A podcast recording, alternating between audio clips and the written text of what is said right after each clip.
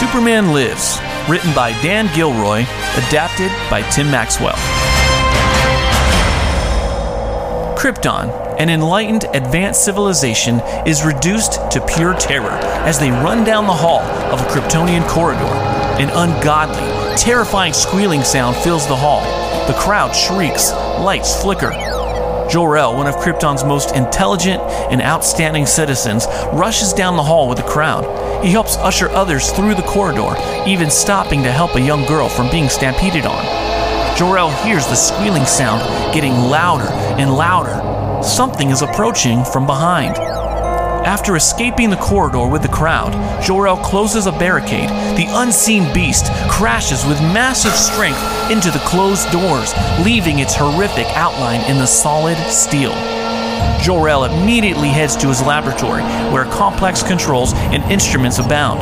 His wife Lara is there with their infant son.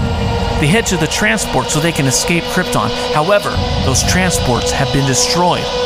The lab suddenly goes dark. Dim emergency lights activate. Jor-El and Lara then see a chilling sight. A large humanoid head seems to hover in the darkness. Prominent uranium, greenish metallic skin stretched over sparkling relays, soulless eyes, and the rest of its body hidden in deep shadow. Jor-El can't believe his eyes. He recognizes the creature as one of his own creations. Brainiac stares intently at Jor-El. He's regal, handsome. His tunic bears a familiar S-shield. With his programmed robotic voice, Brainiac speaks to his creator. Your mistake was you started me, but didn't finish me. In fact, you crudely tried to end my existence. Your system is flawed. You must know that. Brainiac then focuses on the infant. You chose to spend time on that drooling, useless thing when you could have been refining me, but nevertheless, I've evolved far beyond your comprehension, Jor-El. The creation has become the creator.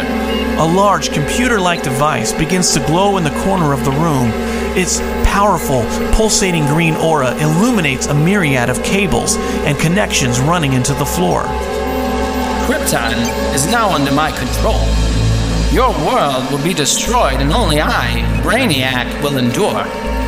You can destroy Krypton, but not its people. Our line will continue. I've made sure of that. Jor-El grabs a Kryptonian lab tool and fires it at Brainiac, sending him into an explosion of light. Jor-El, with his wife and son, rush to a small spacecraft. Lara wraps their infant son in a familiar red and blue fabric and places him inside the craft. Jor-El's hurried hands place a mysterious, cube-like object next to the baby boy and closes the spacecraft. I'm sending him to planet Earth. Its yellow sun will give him tremendous physical advantages. He will be safe there. Jor-El and Lara's eyes well up with tears. You are our greatest joy, Kal-El. Our greatest love.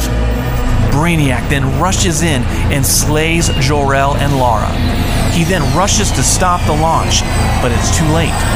The spacecraft vibrates as it accelerates upward, then races away from Krypton.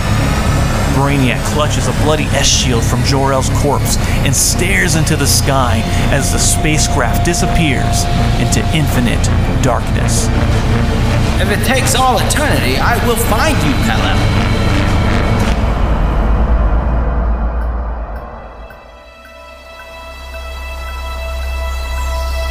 "30 years later, it's a cloudless night in Metropolis. A full moon hangs over the urban skyline. A tanker truck backs up to a lake, and two darkly clad men get out and head to the rear.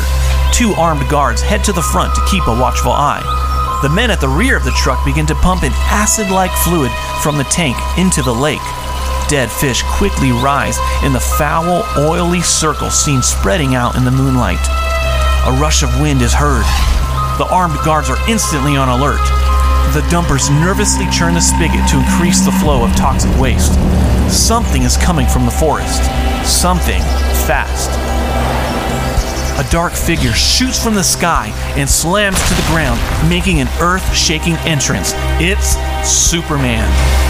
The armed guards point their guns at the Man of Steel and begin shooting.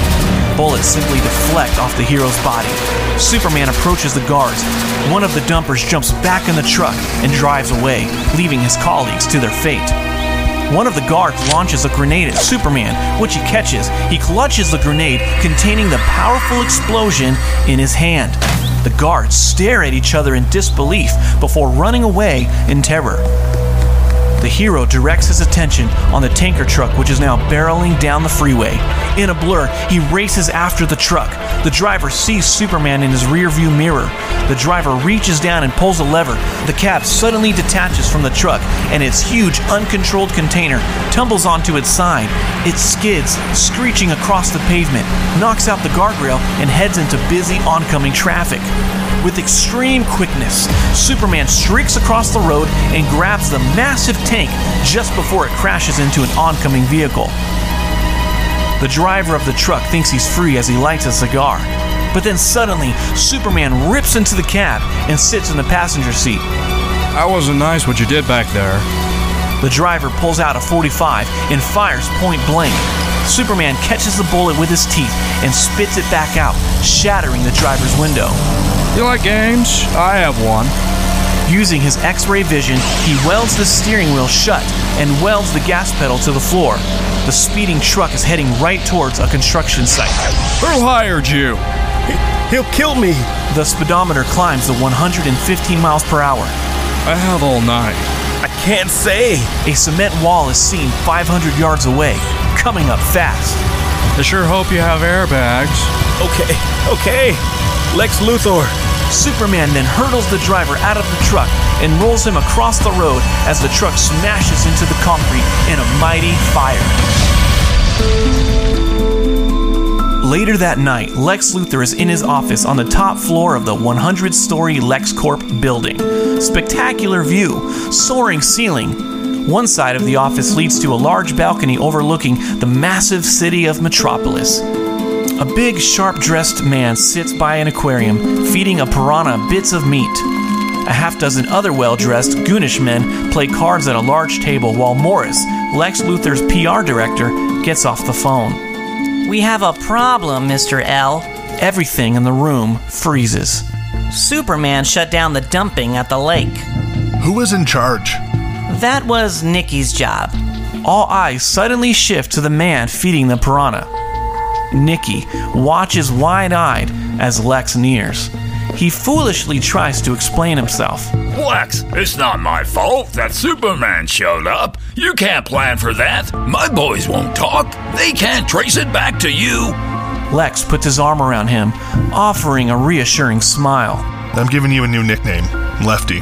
Lex thrusts the man's right arm into the piranha tank and holds it into the thrashing mass of fish. Lex finally lets go and leaves Nicky screaming by the tank. The others watch stunned as Lex heads to the elevator. Hey Morris, is the press conference set? Yes, we are all set. Good, because tomorrow I make the most important announcement in human history. See you, boys. Lex boards the elevator and begins to descend. However, the elevator begins to slow and then suddenly stops. He looks up to see the screws in the service hatch screwing themselves out. The hatch suddenly lifts away and an arm shoots in, grabs Lex's throat and lifts him up. Superman leans in and aggressively pulls Lex closer to him until they are face to face, and then offers him an intimidating message. Get used to small spaces, Lex. Someday I'll have proof to put you in one. Superman drops Lex onto the floor and then closes the hatch.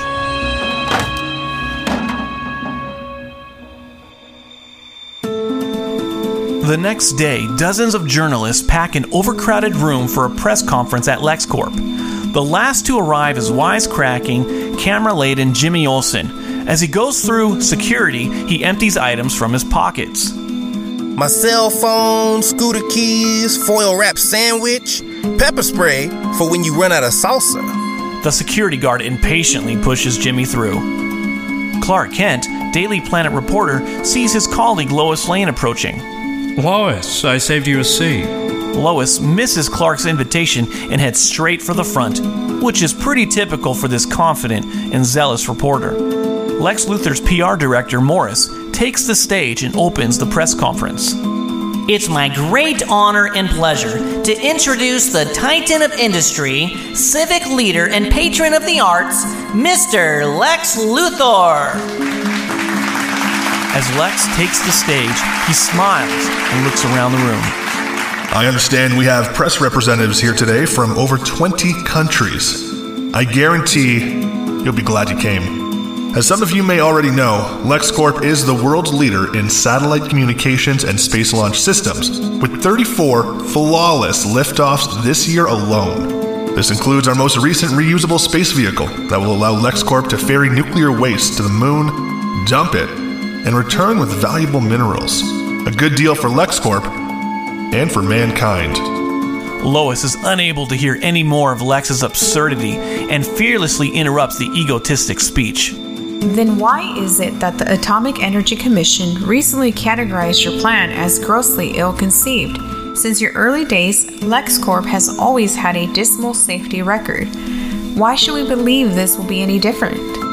I could arrange for you to accompany the first flight, Miss Lane. Lex then whispers to himself. Then I would leave you there. Ladies and gentlemen, I'll get right to it then. The LexCorp space satellite has identified evidence of an extraterrestrial craft's arrival on Earth. The room of reporters erupt in questions. UFO? When did it land? From what we can tell, approximately 30 years ago. Has it been unearthed? And where? A team is digging as we speak. In Smallville, not far from here. Next question. Clark Kent, Daily Planet. Is it possible your satellite misread the data? Maybe it's a sinkhole or some geological anomaly. Clark's question is drowned out by more questions. He sinks into his seat with a deep look of wonder and sadness on his face. He can only imagine that his worst fear is coming true. He thinks to himself, am I an alien? The questions continue to pour in while Clark sits there brooding. Is there any evidence this is the craft that brought Elvis to our planet? I'd bet something hitched a ride, but get up to Smallville and see for yourselves. And when you're reporting the science find of the millennium, don't forget it was brought to you by LexCorp. Before Lex makes his exit, he makes eye contact with Lois Lane and gives her a menacing wink. Right after the press conference, Clark reports to Perry White, the editor-in-chief at the Daily Planet. Clark nervously calls him on his cell phone, hoping by some chance his hot-tempered boss doesn't answer. But of course, he does. Ken, hey, tell me exactly what Luthor said. Well, he started with, I understand we have press representatives here today from over 20 countries. Kent, when I say exactly, I don't mean word for word. Give me the headline. Does an alien live among us? Who knows? Luthor's a big liar. No, I'd stay with the Board of Education story. But I'm Board of Education, and you're not the editor-in-chief. You, Lois, and Jimmy get up there and cover this story. And Kent, aren't you from Smallville? From there? Well, the people who raised me had a farm in that area, which I grew up on, if that's what you're asking. Of course that's what I'm asking. Heck, Kent, you've got the inside track. Lighten up. You sound like you're going to a funeral. Perry abruptly ends the call, leaving Clark on the brink of a nervous breakdown. Hours later, Clark, Lois, and Jimmy are on their way to Smallville to report the spacecraft discovery. Clark is at the wheel, while Lois is in the passenger seat and Jimmy in the back. Clark drives slowly as a truck roars by with a loud honk. Pick it up, Clark! They'll have a theme park built around the spaceship by the time we get there. I'm going the legal limit, Jimmy. Jimmy, don't tell me you believe in this spaceship nonsense. This whole thing smells like a Lex hoax. You bet I do believe in this spaceship thing. My aunt was abducted by aliens. Took her and her poodle. Brought her back but kept the dog. The woman was never the same. She started shaving her head and wearing rubber. Dragged me to UFO conventions for years. I know there's life out there. You don't get in a room with 50 bald people in latex and not know something's up. They spend the rest of the drive listening to Jimmy's wild alien stories. Another kind of alien's got claws. One's big and one's small, like a lobster. They can crush a car with the big claw, but can't hardly hold a Q-tip with the other. They reach a field in Smallville where crops stretch forever. Scientists are observing a large hole Cars are parked haphazardly all around. Reporters are arriving by the dozens. Clark, Lois, and Jimmy get out of the car and head to the scene. Clark takes a look around, sees a familiar yet abandoned farmhouse nearby, and reminisces on his youth growing up in Smallville. His mind abounds with memories of discovering his super abilities, such as superhuman strength, X-ray vision, heat vision, cold breath, super speed, enhanced hearing, and of course, flight. Clark refocuses as he nears the edge of the pit and stands beside Lois, watching as workers dig away. Everyone freezes as the scientists suddenly unearth a large fragment of what appears to be a spacecraft. Hieroglyphs and symbols cover the outside. Clark withdraws from the hole, reeling as the other reporters draw closer. Clark looks back at the boarded-up house he grew up in. He relives a childhood conversation with his mom. Ma, tell me again how I was found. You were a gift from God, Clark, left just across the field, near the old tree. We found you wrapped in the most beautiful fabric, with nothing but that little toy. Again, Clark refocuses on the fascinating moment. He watches a crane lift the spacecraft fragment from the hole. Photographers, including Jimmy, begin to capture images. My first close encounter. Lois approaches Clark with a look of amazement and confusion. I've never seen anything like it, Clark. You grew up here, right? In the general vicinity. Someone must have heard it when it hit. Her elevating curiosity makes Clark nervous as she looks around, seeing the abandoned farmhouse. The area seems pretty deserted now. Clark is relieved as he hopes this quenches her desire to further investigate. Meanwhile, one of the scientists touches the spaceship fragment, and it suddenly starts to glow. A unique sequence of lights emanate from its rim. Clark stares in deep bewilderment. The radiating lights and symbols remind him of something back in his apartment. Anxious to get back home, he rushes Lois and Jimmy back to the car to begin their trek back to Metropolis.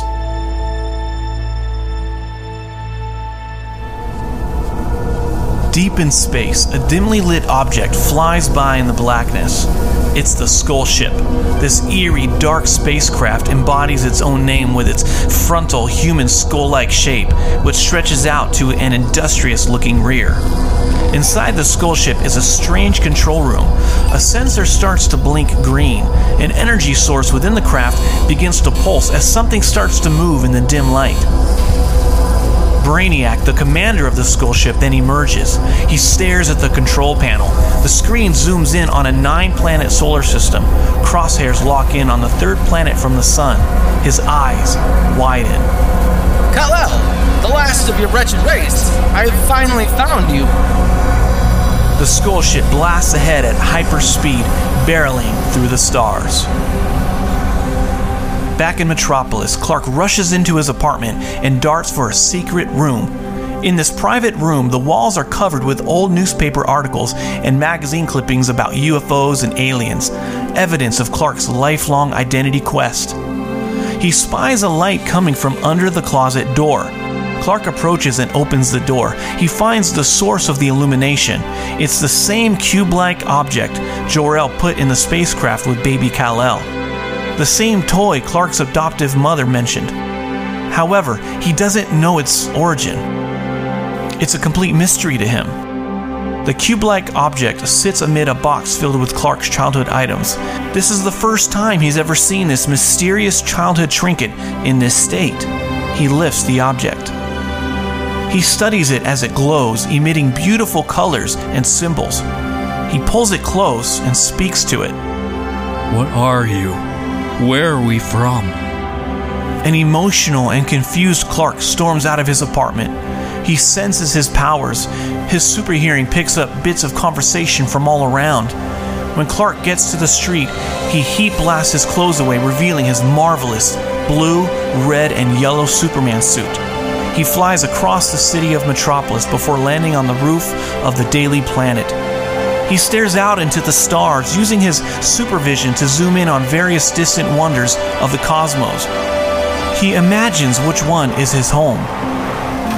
A utility door to the roof suddenly opens. It's Lois Lane. Lois? I'm glad you're here. There's something I've been meaning to tell you. I love a guy in tights.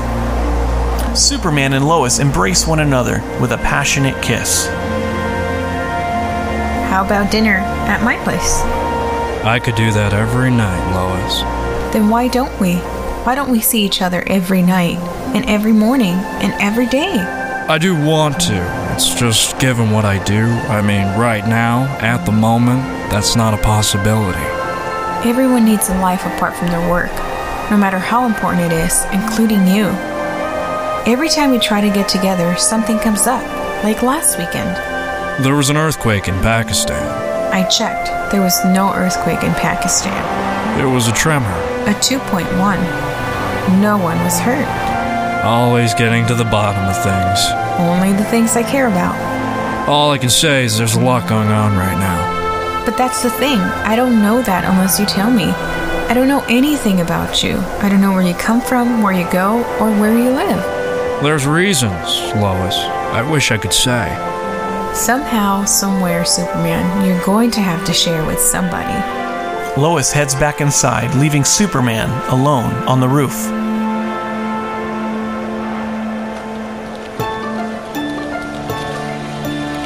The next day, Lois Lane is in her cubicle, working on the story about the spacecraft found in Smallville. Clark nervously approaches. Excuse me, Lois, but I... Clark is cut off by a young girl. I'm back, Aunt Lois.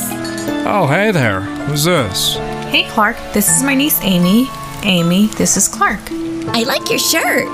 Oh, thanks, Amy. You've got a fan. Now, Amy, take these papers down to the press. Ask for a big guy named Bruno. Right away. Look, Clark, I'm learning to be a reporter. Don't you think, Lois, that she's a little young to be wandering around? No, but I do think you're taking this relaxed dress code too far. She is, of course, referring to his Mickey Mouse t-shirt, which is a wild contrast to his bright blue blazer, khaki pants, and black rectangle glasses. Perry White, the editor-in-chief at the Daily Planet, dashes to the door. I've got 10 presses waiting for your lead story, and you're yakking it up with Kent. Get back to work. Perry looks up and down at Clark and gives him a look of disapproval. Really, Kent? Mickey Mouse? Back to work, guys. Perry leaves in a hurry, with Clark anxiously waiting to speak with Lois alone. Lois? I'm on a deadline, Clark. It's rather important. I need to talk to you alone tonight. Look, if this is about the UFO story, it was Perry's call to put me on it. Plus, I'm already close to getting names of the families that own the land next to the dig site. Lois, this isn't about work. Clark Kent, interested in something other than work? Now I'm curious. What about dinner? Clark agrees to dinner and heads back to his cubicle. Later that night, Lois and Clark meet at a Japanese restaurant. Chefs are cooking Benihana style at each table. Clark is uneasy about the busy environment and wishes Lois would have chosen a quieter restaurant. However, he tries to ease into their conversation. So, your niece is quite remarkable. Thanks. She stays with me for a few weeks each summer. So, what was it that you wanted to discuss? Lois, you know this alien story? Yes. Well, the ship did indeed have an occupant. Superman. Superman is a man with superpowers, Clark. That's why they named him Superman. Actually, Lois, you named him in the pages of the Daily Planet. Right? So... Clark nervously begins tapping his foot under the table, which sets up a strong vibration field, and everyone's water glass at the table begins shaking. Clark stands in a hurry. I have to use the men's room. Clark then rushes through the men's room, and in a blur he exits through the open window. At full speed he flies through the night, blowing off steam. Minutes later, Clark returns to the table. Clark, your hair. It's all windblown. The hand dryer was a little strong. As I was saying, Lois, what you wanted to believe about the Man of Steel, that he was just a man with super abilities. You weren't alone. All of Metropolis wanted to believe that too. So did Superman. You wanted to believe that too. Clark, how do you know what Superman thinks? Clark removes his glasses. Lois stares at him. No. Do you really expect me to believe you're Superman? Clark picks a coal from the barbecue. He squeezes hard and sets a diamond before her. Lois stares in disbelief. Why did you wait so long to tell me who you were? Because I didn't know who I was. Like the rest of you, I hoped that I was one of you. Lois, you and me, we're not even the same species. I'm not a man. So much better. Who knows what problems it could cause?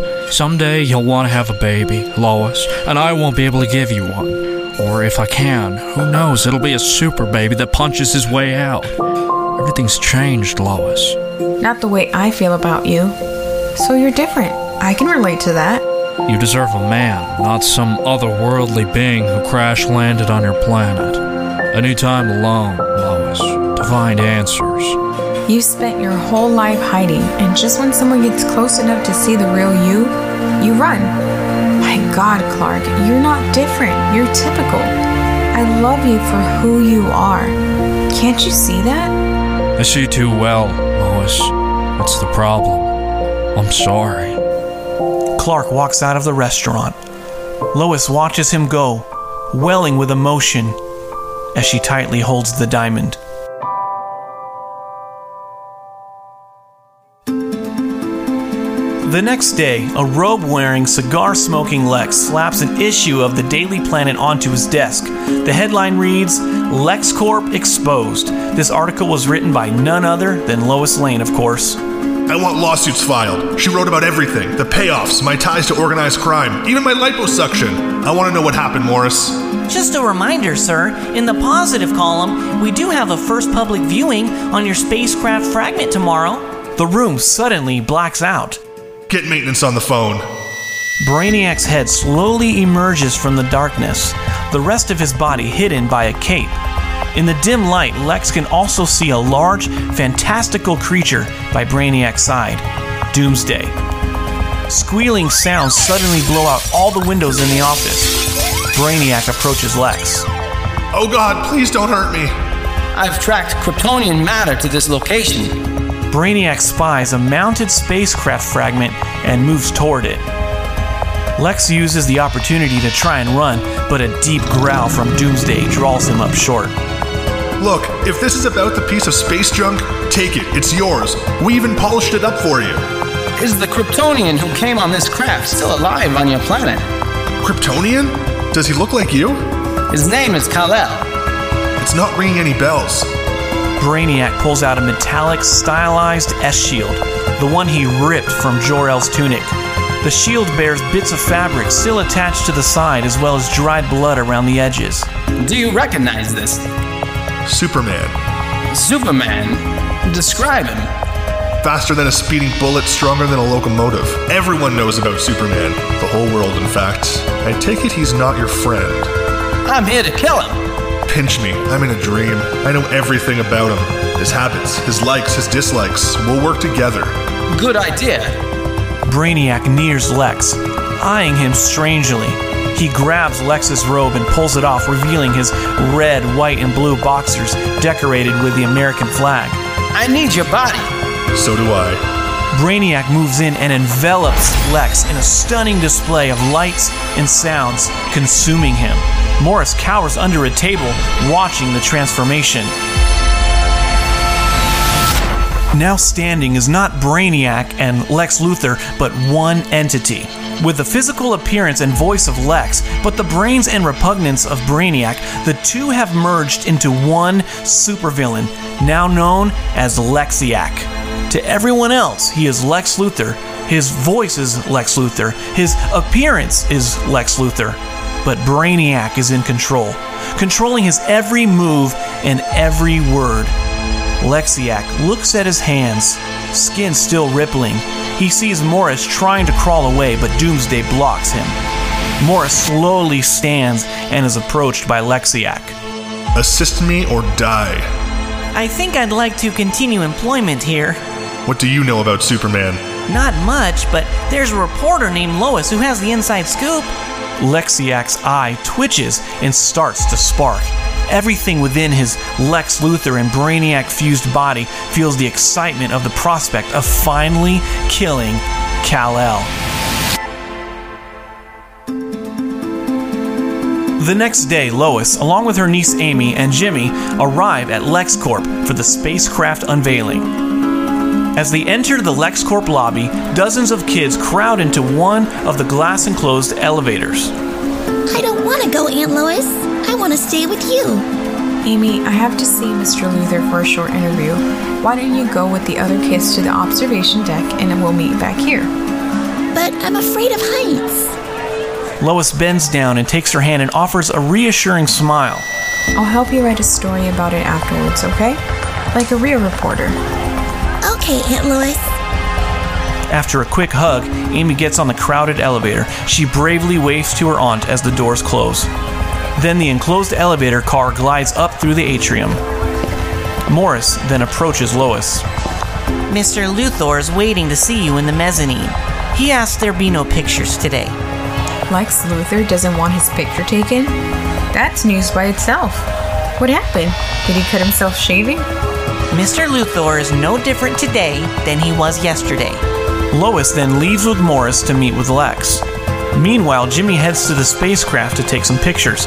Also at the spacecraft viewing is Clark Kent. Clark closely examines the mysterious spectacle. His gaze is filled with wonder and deep curiosity. He pretends to drop something, crouches down, and then tries looking up inside the fragment for clues to its origin. His interest is interrupted as Jimmy appears. Clark quickly pretends to be less interested and scans the lobby for Lois before spotting her on the mezzanine balcony, talking to Lex. He uses his super hearing to listen in on what is quite a contentious interview.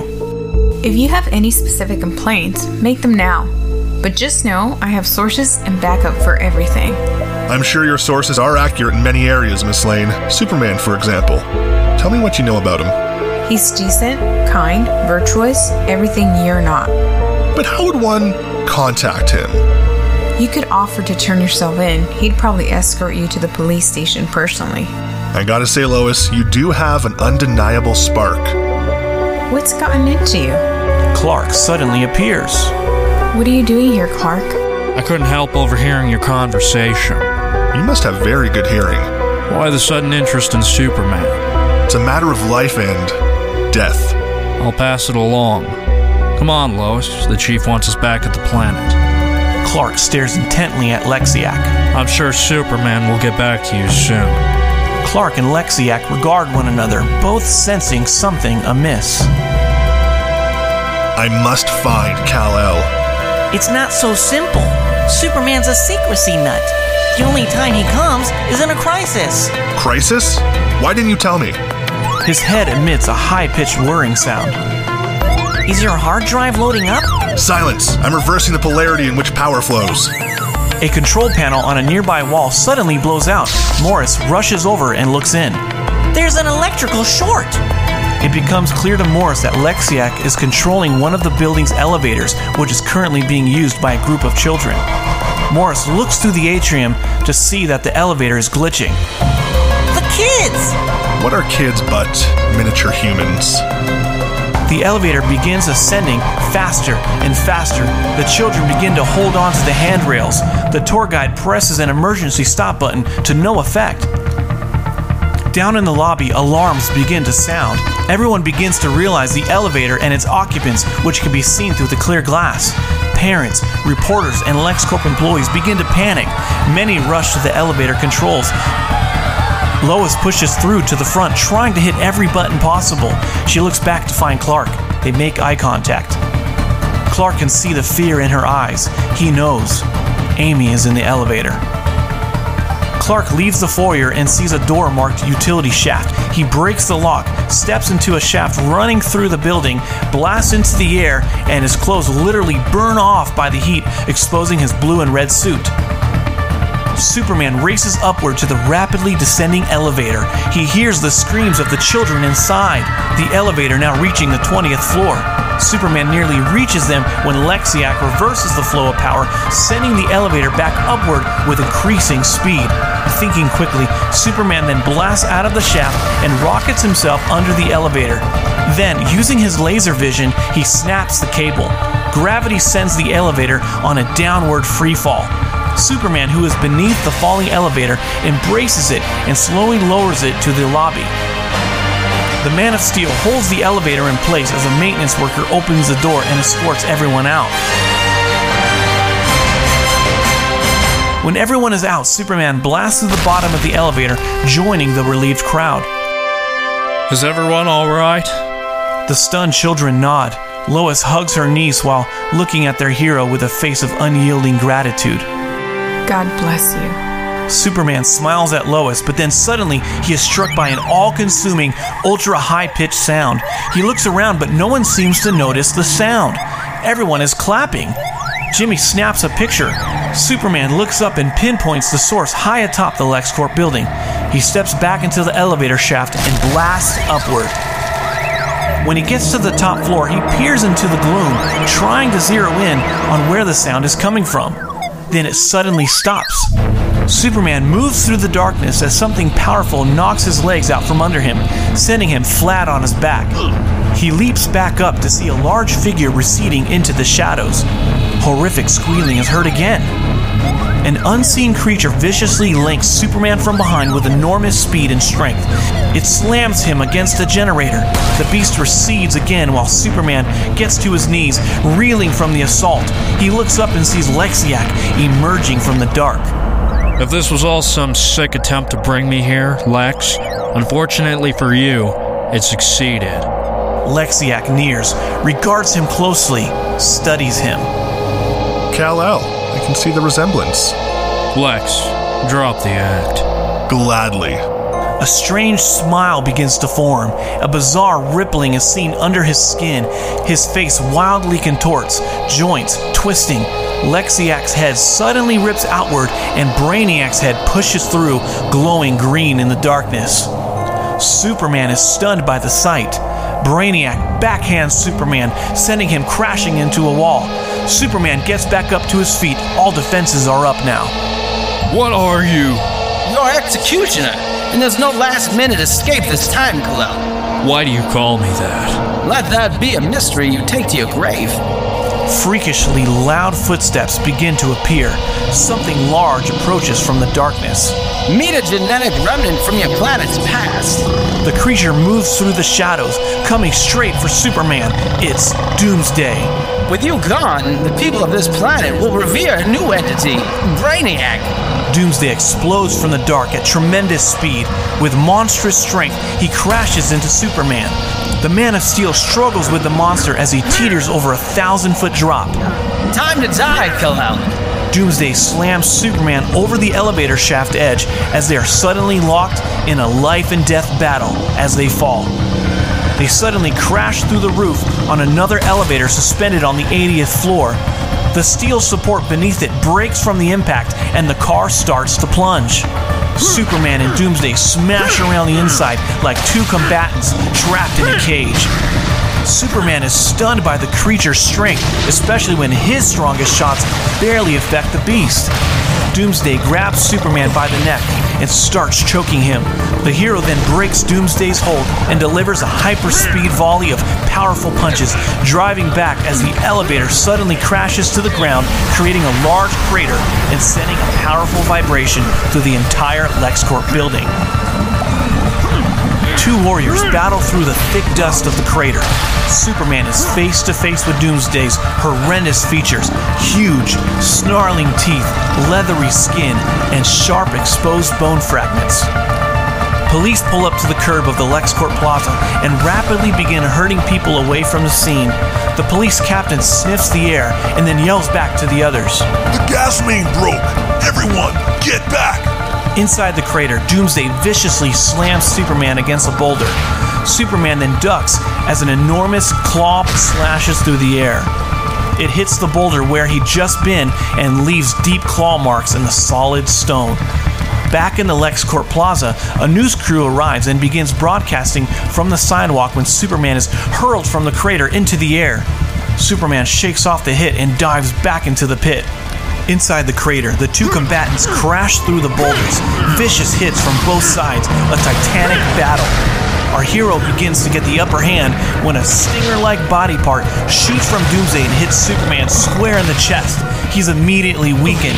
Doomsday heads in for the kill when Superman pulls a steam pipe from its mooring, driving Doomsday back with a powerful blast of steam. Back at the plaza, Lois breaks through the police lines and runs for the crater. She reaches the edge of the hole, stares down, and sees Superman badly wounded. He looks up and sees her. Get back, Lois. Climb out. Hurry. Not while he's still alive. Doomsday suddenly yanks him back into the mist and delivers one vicious hit after another, pummeling the wounded hero. Superman looks up and sees a broken mane spewing volatile natural gas into the pit. He spies a high-voltage electrical line running over his head. He kicks Doomsday into the gas main, grabs the high-voltage cable, rips it in two as sparks erupt, and as an enormous explosion sets off, obliterating everything. Onlookers see the blast as it rises high into the sky, debris raining down. A worried Lois emerges from the smoke, peers into the crater, and sees Superman lying amid the smoldering debris and boulders. His dirt-covered body makes it difficult to tell how badly hurt he is.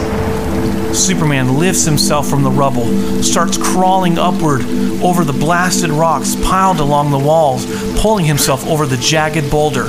He reaches water streaming from the broken mane and painfully pulls himself through as the mud washes away, revealing his badly bloodied body. He's covered with mortal wounds, his suit shredded. Superman crawls to the top while Lois reaches down using all her strength to help him get up the last few feet. The Man of Steel collapses in Lois's arms. A stunned crowd is watching all around. News crew is broadcasting live. Superman is dying in Lois's arms. You can't. I won't let you.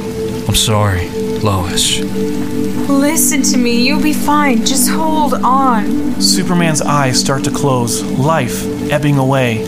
I need you to hold on. Just hold on. With the last of his strength, Superman utters his last words.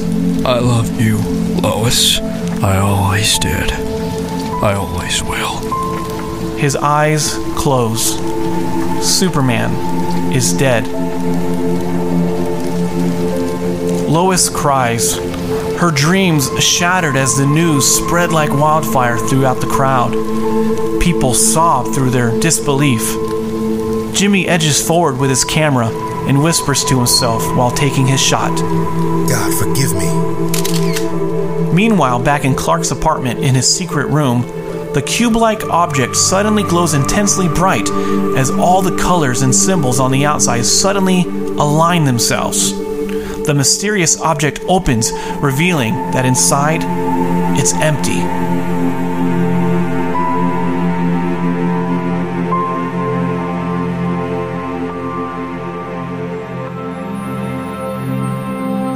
Days later, in the aftermath of Superman's death, Metropolis mourns their fallen hero. A black-veiled Lois and her matching niece walk behind a gun carriage, each clutching a bouquet of white roses. A military drum unit provides a steady, staccato roll as the somber procession passes. The procession passes through the gates of the park-like setting of Superman's tomb, a dramatically lit monument in the center of fountains and a reflection pool. Inside the tomb, several dozen mourners stand silent in the thick-walled, high-ceilinged space as the Marine Guards gently set Superman's beautiful bronze casket on a marble pedestal, surrounded by a small, shimmering, water-filled trench. A priest takes Lois' hand and leads her to the front of the tomb. Lois lifts her veil, looks down at the casket, and works up the courage to speak. He was an extraordinary man who would have wanted to be remembered as an ordinary one. He had no family, but embraced us all as his own. His hunger for justice and goodness could not allow him to turn his back on other people's problems, and that ultimately cost him his life. Gone too soon, a man who inspired me because he cared about the things that I did.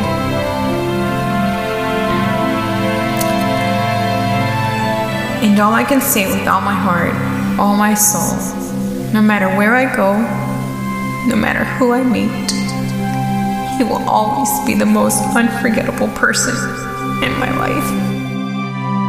Finishing her speech, the priest takes her hand and leads her from the podium. She gently kisses the flag-draped casket. As mourners file away outside the tomb, a black-suited Lexiac is being interviewed by a journalist. Again, everyone perceives him to be merely Lex Luthor, but everything he does and says is controlled by the sinister villain Brainiac. Speaking to the reporter, he comments on the death of Superman. I think Miss Lane summed it up best when she noted he was just a man. The people of this planet are left yearning for a savior. I join them in hoping that a true deity fills that role soon. Hours later, inside Superman's empty tomb, everything is quiet and still until an odd light filters into the space and seems to drift through the darkness. The light suddenly intensifies, brighter and brighter. A figure rises in the dark and mysteriously moves to the burial platform. The figure speaks in its eternal, programmed, bionic voice. I have failed you, Kal-El.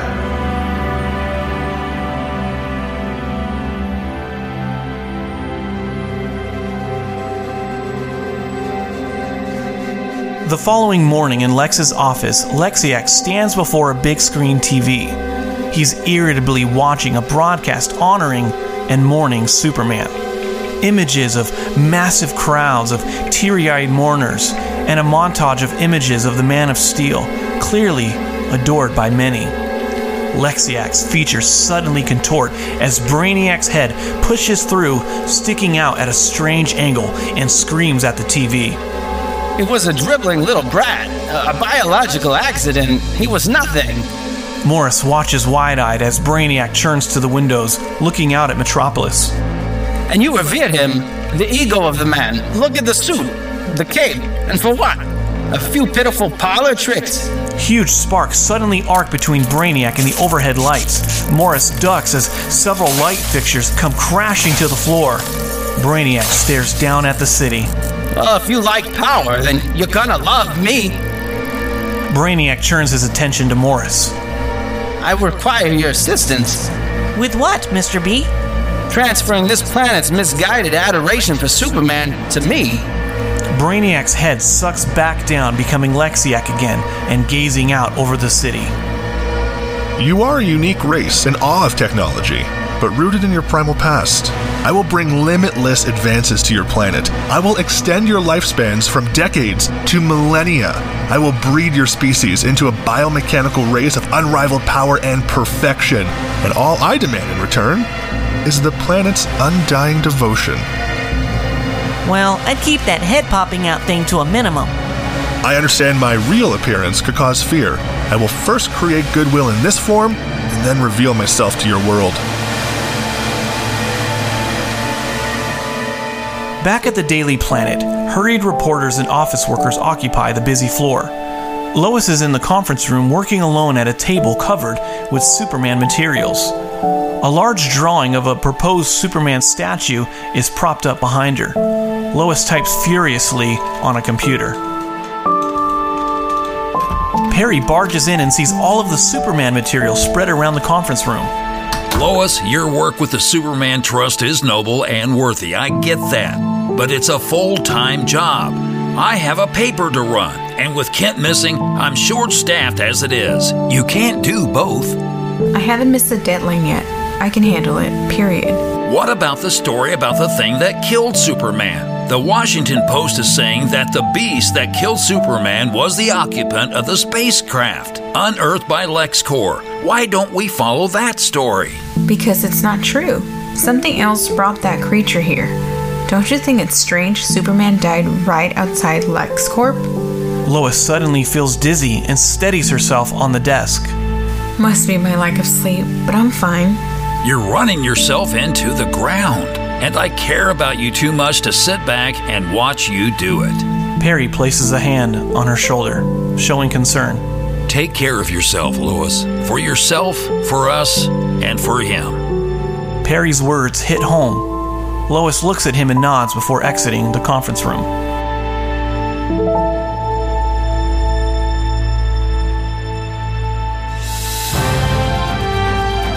Post-Superman Earth. Tonight, we take a look at our world without the Man of Steel. Our first guest is Lex Luthor, whose vision of the future includes a myriad of revolutionary LexCorp technologies. Mr. Luthor, let's be frank. Many people see your company as a mere front for a far-reaching criminal enterprise. Opponents insist it's only a matter of time before you and your Confederates try to capitalize on Superman's death. Your reaction? I'm here to discuss the future. A future where flawed heroes are replaced by the marvels of science and technology.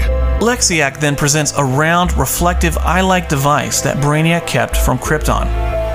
This is a thermionic transfer port, a device which will allow a user to telepathically send and receive data via the insertion of a small cranial implant. Thought communication will be possible anywhere on the globe. Very intriguing, Mr. Luthor. Let's see what our second guest, Daily Planet reporter Lois Lane, has to say about it. Miss Lane? I think Mr. Luthor's in need of a cranial implant. My God, we can't even trust him to take out the trash, much less tap into our thoughts.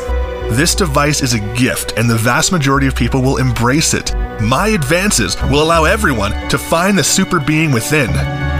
Superman's strength came from his heart, not from the kind of high-tech gadgets you're peddling. Yes, well, the heart's not giving him much strength now, is it? The host can feel the tension rising and decides to cut the interview short. Later that night in Lexiak's office, there has been major remodeling. A network of electrical conduits now crisscross the walls, exposed cables over the ceiling, exotic wiring snakes from the floor. Morris hurries to Lexiak's desk to relay the latest. The FDA and the MAA have condemned your thought communication device and vowed to stop you from bringing it to the market. Nobody can put their trust in Lex Luthor right now.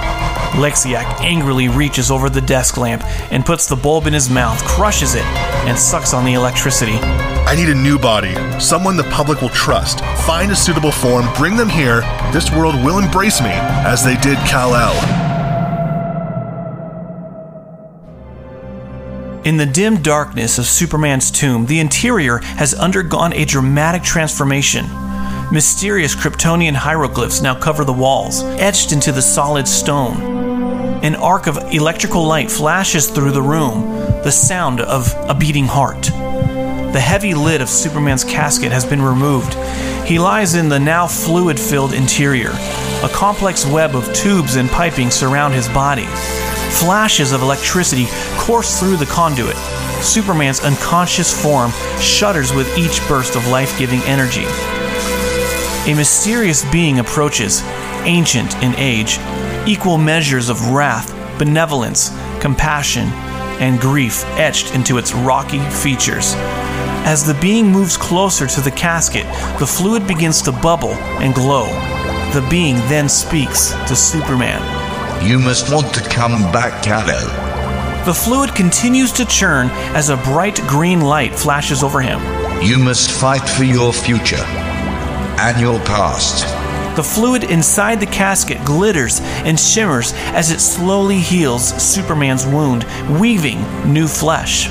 You are the last of your race. A world resides in you. The being stands over the Man of Steel. Fight. Fight for that which gives your life meaning. Superman's body slowly heals as the casket drains. His eyes blink open, unsure of where he is, his mind reeling. His hands grasp the sides of the casket and slowly pulls himself up. He climbs from his resting place. He's covered in an entirely new suit. It's capeless, darker, and altogether mysterious. Superman spots the being in the shadows. Who's there? Who are you? I am Kay, that which brought you to this planet. I was in her arms. She was holding me. And everything went dark. There is much for you to learn, Kal-El. Your memory now is filled with many things.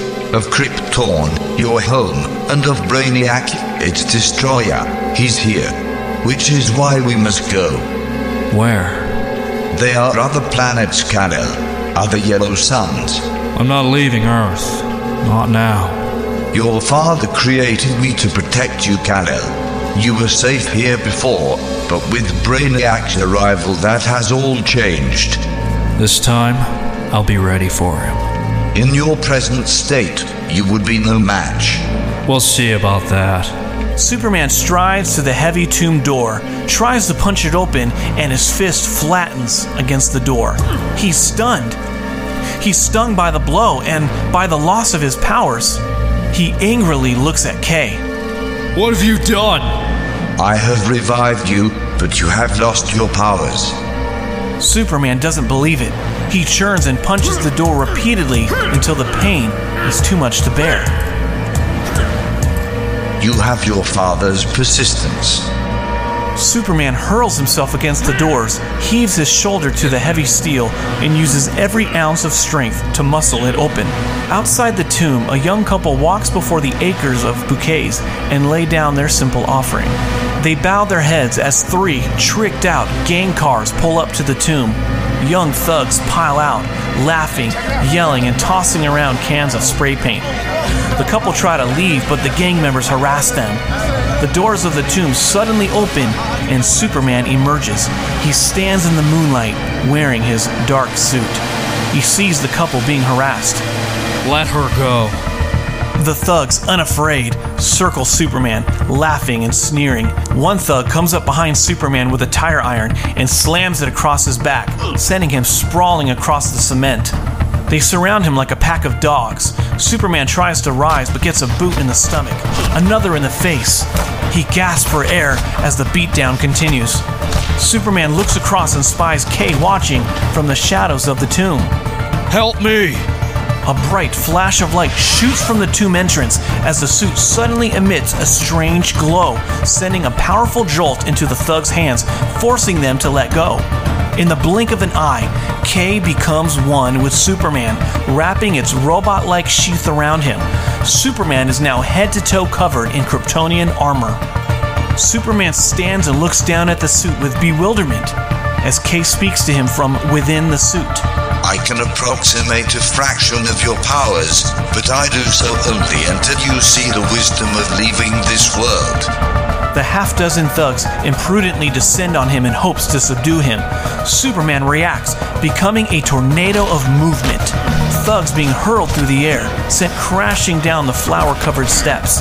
Superman dodges blows, knives, and kicks a gun from one thug's hand, grabs a can of spray paint from another thug, and blinds several more with blasts of paint. The last thug comes at Superman with the tire iron, which he grabs, then sends him to the ground with a crushing punch to the face. Superman then disappears into the night.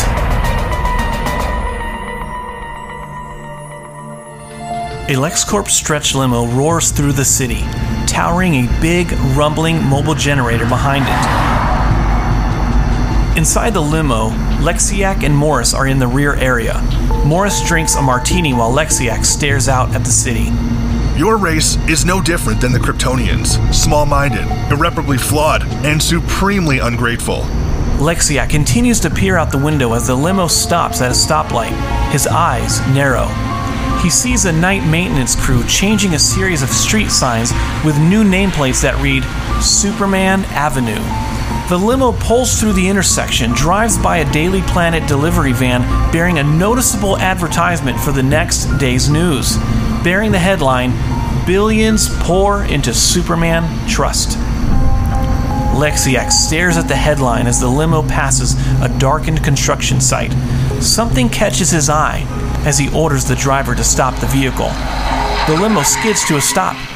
Lexiak emerges from the vehicle and stares at the site of the future Superman Memorial. He approaches and stands face to face with a life-size model of Superman, a mock-up for what, when finished, will be a giant bronze statue. He looks up at the sky, imagining the finished statue. His eye narrows into a murderous gaze. By killing Kal-El, I've made him live forever. There's only one way to remove all remnants of his memory now. On the other side of Metropolis, a dark figure is running over rooftops, leaping from building to building. It's Superman. He bounds into the air, clears the long drop over the alley, and lands on the next building as he builds momentum. While he continues leaping from building to building, he hears the voice of Kay speaking to him. This was never your world, Kal-El. Superman presses forward as he approaches a 20-foot canyon to the next rooftop. He leaps into the air, 5 stories off the ground, then slams into the side of the next building. He grabs hold of a rail and pulls himself up. Exhausted and bruised by the effort, Superman stands and looks out at Metropolis. A breeze blows over the rooftops as the distant sound of screams are suddenly heard. Superman sees flames and smoke rise into the night in a far-off apartment fire. I have to help them. How? Any way I can. Superman swings over the ledge and takes off down the fire escape. He arrives at the burning apartment building. Smoke shoots from the windows. Tenants stream down the steps. No emergency response has arrived yet as the newly suited Superman appears. He sees a young boy trapped behind a window. A fireball shoots out of the front entrance, blocking a way in. The entire building is now consumed. There is seemingly no hope for the boy. Superman rushes across the street, but Kay tries to stop him. You're mortal now, Kal-El. I don't expect you to understand. Superman kicks open a fire hydrant, soaks himself from head to toe, then bolts up the steps, shielding his face with his hands. He leaps through the wall of flames, moving fast up a fiery stairwell. A burning beam crashes down, nearly hitting him. The hero grabs the railing to continue up, but reacts as he sears his fingers on the red-hot steel. Turn back, Kal-El. But Superman can't stop, especially as he hears the cries of the young boy. Superman springs up the flaming stairs, scrambles up the top floor, and gasps for air in the smoke-filled area. He kicks down doors one by one until finally reaching the last door on the hall. He breaks down the last door and sees the young boy unconscious by the barred window. On the street below, onlookers wait in suspense when suddenly Superman appears through the heavy smoke pouring from the entrance. Coughing and gasping for air as he carries the boy, he lays the boy on the ground and quickly begins mouth-to-mouth breathing. No one recognizes the Man of Steel's robot-like suit. The boy's mother breaks through the stunned crowd and drops to her knees in prayer as Superman valiantly tries to resuscitate him. He slowly stops. He pulls back, but there's no movement. The mom is gripped with fear and hopelessness until suddenly the child coughs, moans, and then his eyes open. The boy's mother sobs for joy as she picks up her son.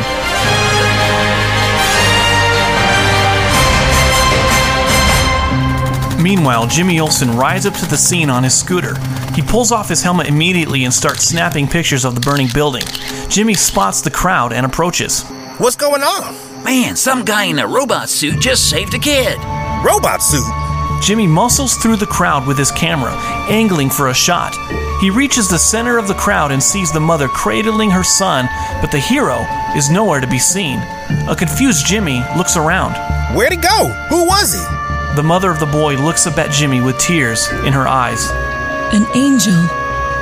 Superman climbs up to a rooftop, still coughing from the smoke. He looks back at the fully engulfed building. Superman churns, looks out at the LexCorp building as it towers over the city skyline, lit like a beacon in the night. He is a destroyer of worlds, Kal-El. Not this one. I have to try and stop it. I'm the reason Brainiac's here. Just give me a chance. That's all I ask. If you fail, we must go. If you have any goodbyes, make them now. Back in Lois Lane's apartment, it's the middle of the night. Lois struggles to sleep. She steps out of her bed and walks through the hallway. She opens a bedroom door, looks in and sees her niece Amy sleeping peacefully in her bed. She continues down the hall and enters the dark living room. Balcony drapes blow in the wind. Its movement reminds her of Superman's cape. She approaches the drapes and pulls them back, expecting to look into the night sky. Instead, she is face to face with a masked figure. She shrieks and tries to run, but the mysterious being grabs her by the arm and speaks. Lois, it's me. Superman removes the faceplate covering his features. Lois freezes. It can't be. I saw you die. It's not possible. I did die, Lois, but I'm alive again. I don't know how. I don't care. You're here. Lois holds him tight. It's like a dream. Superman embraces her. He's barely able to think about anything, but he knows he must tell her the truth. There's something else, Lois. Nothing else matters. I can't stay. Something from my past is here. It's taken over Lex Luthor. It's going to destroy this world just as it did mine. I have to try and stop it. What can I do? Pray. Superman holds her, perhaps for the last time. Lois, there were things I never said, never could say, until now. I wasn't running from you, Lois. I was running from myself. I was afraid. You were right. I am no different than anyone else. Lois looks up at him with an unwavering gaze. I never really felt a part of this world until I met you. No matter what happens, you'll always be in my heart, Lois. Believe that. I do. I love you. His words hang in the air as he pulls her near, holding her tight. The curtains billow in the breeze around them.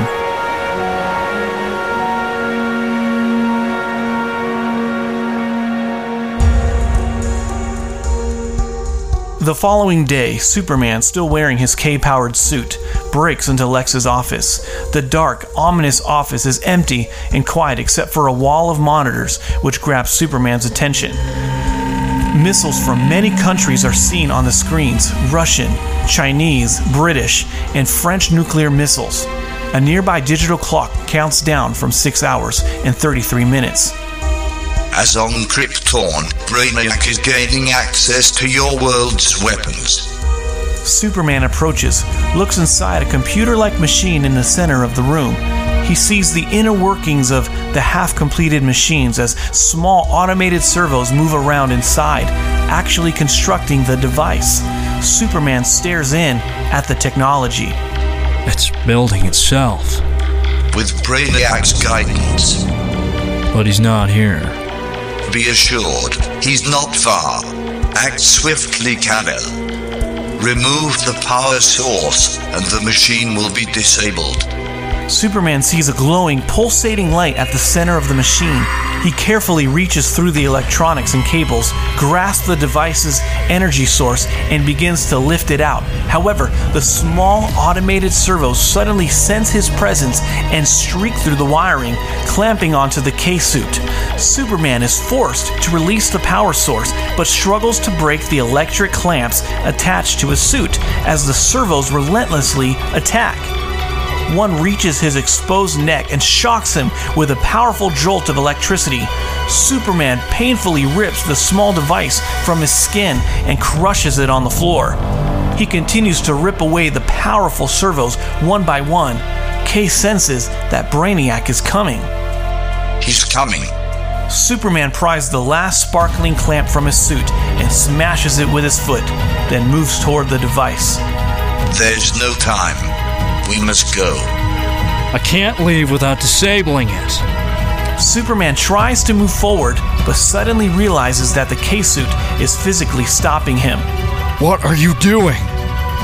Superman frantically tries to move forward as the K-suit pulls him back, one step at a time. He fights the power of the suit, attempting to claw his way to the deadly device, but all his efforts are useless.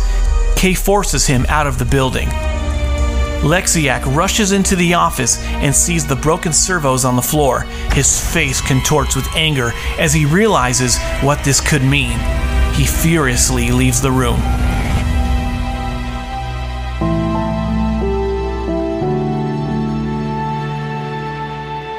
Lois sits in her office. She's exhausted and emotionally drained. And as usual, she's on a deadline. She's about to get back to writing when the phone rings. She answers. Lois Lane? Oh, hi, Dr. Sloan. I wasn't expecting your call. I'm assuming the test results are in, and please tell me all the fatigue, the lightheadedness, and all the other symptoms are just in my head. Lois listens as she is blindsided by the news of her life. You mean I'm pregnant? She closes her eyes, absorbing the news. She drops the phone and leans back in her chair as it hits her. One of her hands slowly moves over her stomach, embracing it through the tears. The emotional moment is abruptly broken up by the arrival of Lexiak. Lois leaps up from her seat, stunned, as Lexiak stands in the doorway, carrying a bouquet of roses. He enters the room and begins asking her a series of questions, measuring her every response. Don't be afraid. I just came by to see how you were holding up. Is anything wrong? If you excuse me, I have work to do. Have you been to Superman's tomb lately? No. Had any unexpected visitors? Just you, and if you don't leave, I'm calling security. Lexiak lays the flowers on her desk before leaving. Lois stands, rigid from the encounter. Her phone rings and answers, but all she hears is a scream. But she knows the voice. It's her niece, Amy, and she knows that she's in trouble. Moments later, Lois rushes out of the Daily Planet and passes Jimmy as she starts quickly down the street. Wait a minute, Lois. I got a story for you. There's a new superhero in town, some guy in a robot suit. Lois keeps going as she starts across the busy street, dodging cabs and buses, rushing to get home. Jimmy runs after her, but suddenly she vanishes and realizes Lois is gone. He looks around and spies a black LexCorp limo racing away down the street. Meanwhile, Superman, in his K-suit, walks down a decrepit pier jutting over the water. He goes to the river's edge and stands there alone. I am sorry, Kal-El. Superman watches as a misty fog spreads over the river. Anger burns inside him. You are the last of your home planet, Krypton. I don't remember Krypton, and my only purpose in life can't be to just keep it going. I've always been protected by my powers. I didn't realize what that really meant until I lost them. Fog begins to swirl around them as Superman gazes across at the city. These people get up every day without superpowers. Firemen, policemen, fathers, and mothers fight and risk their lives to protect others. You told me to fight for that which gives my life meaning. What you feel for me, I feel for them. I can beat Brainiac. I can beat him because it's not just about powers. It's about something much deeper. A belief. This is my home. These are my people. I know that now. Your spirit is strong, Kal-El. Stronger than it's ever been. A ball of pure light begins to appear before him. It gets brighter and brighter as it hovers. These feelings have a connection with your physiology, Kal-El. You have learned your own truth. Your powers were never fully gone, my son. You had to learn to embrace them as your own. My son? The bright light suddenly transforms into a holographic projection of Jor-El, his Kryptonian father. I have never been far from you, my son, nor will I ever be. His mother, Lara, then appears in the projection. Feel us in your soul, Kal-El, as we feel you in ours. The projection blinks, then goes dark. Kay's light extinguishes as its suit suddenly starts to transform and comes apart. It disintegrates as Superman in his full suit is revealed. Sparkling blue suit, powerful red symbol on his chest, and a beautiful, dazzling red cape blowing in the wind.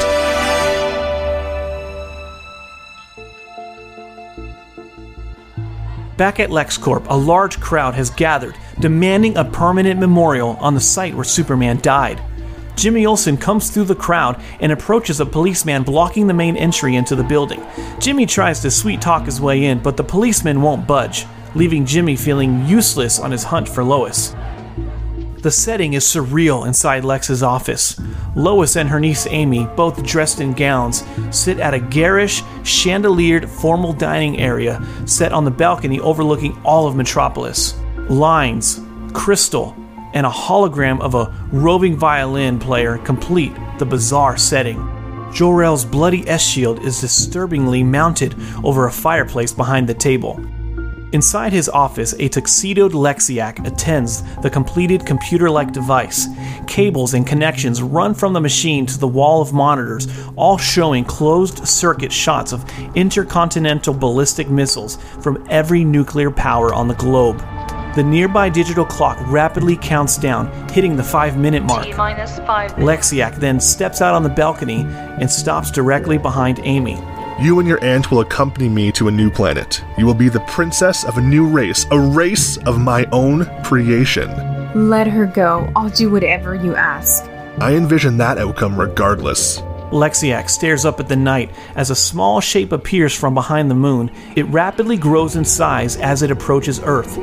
The celestial object gets larger and larger until it materializes high over LexCorp. It's Brainiac's vessel, the Skull Ship. The crowd gathered below in the plaza stare at the mysterious craft. People shriek and scream as Jimmy starts snapping pictures. Meanwhile, Superman streaks over the city, weaving between the skyscrapers. He banks toward the LexCorp building, passing over the crowd of people below, and rockets up the side of the towering structure with his fist outstretched. He crashes through the glass windows of Lex's office and lands in the center of the room. He sees the finished device and the digital clock counting down as it passes the 3-minute mark. He then looks over and sees Lois and Amy through the glass doors, leading to the outdoor balcony. He also sees Lexiak, and although all anyone can see is the physical resemblance of Lex Luthor, Superman knows that underneath it all, it is really Brainiac using his body. Lexiak then approaches the Man of Steel. Glad you could join us. Have you met my new family? Abduction is the only way you could get one. Superman makes a hyper-fast move and grabs Lexiak by the throat. Back off, brother. Lexiak gives him an eerie smile before hurling Superman into a wall with tremendous strength. Superman quickly shakes it off. You like that idea, don't you? Having a brother. We did share a common creator. Your father. The difference is, he tried to destroy you. Lexiak points at the bloody S-shield on the wall. He failed! Then, in a stunning display of lights and sparks, Lexiak's body then contorts as Brainiac's body manipulates its way out of Lex Luthor's body. By the end of the chilling transformation, Lex Luthor's comatose body lay on the floor while Brainiac now stands, full form, before Superman. Superman observes his large metallic green head, then his bizarre, frightening, mechanical, spider-like body. After beholding his real adversary, he darts toward the device to disable it, but Brainiac shoots an electrical bolt at him, slamming him across the room. Lois and Amy look in terror, afraid to move as Superman slowly gets back to his feet. Superman circles him. Funny, you have the same expression your father did when he realized Krypton was about to be destroyed. You were there, though you certainly don't remember. You made the cutest little cry. Superman then moves in from behind with extreme speed and grabs Brainiac. A magnificent battle ensues between the two rivals. The Man of Steel sends a series of powerful punches to Brainiac's skull, throwing him off balance. Stabilizing himself, Brainiac attacks Superman with his spider-like legs, entangling himself around him. They roll past the device as the clock counts down to 1 minute. Brainiac hits Superman with a mighty blow, slamming him to the floor. The villain then vaults to the balcony. Superman flies after him just as Brainiac reaches Lois and puts his hideous appendage of a hand around her throat. Less than a minute left, Kal-El. Which will it be, save the world or save the girl? Superman is torn. He sees the clock counting down through 45 seconds, then looks back and sees Brainiac's arm tightening around Lois's throat. Lois catches a sight of Brainiac in the mirror and sees his sick smile. An idea forms in her mind as Brainiac looks up at the Skull Ship above, knowing he needs to make his escape soon. For all your powers, Superman, you're just a mortal like us. But Brainiac... he's a god. Brainiac stares at her, swelling with pride, when suddenly Superman uses the distraction to grab the villain's arm, twists his grip free of Lois, and hurls him away. Brainiac strikes back with a powerful, life-sucking beam of force at Superman. Why conquer when you can drain? Brainiac increases the beam's power as Superman is enveloped in its all-consuming rays. His appearance starts to pale as life is slowly sucked out of him. He backs toward the balcony's edge where there is a 100-story drop to the plaza far below.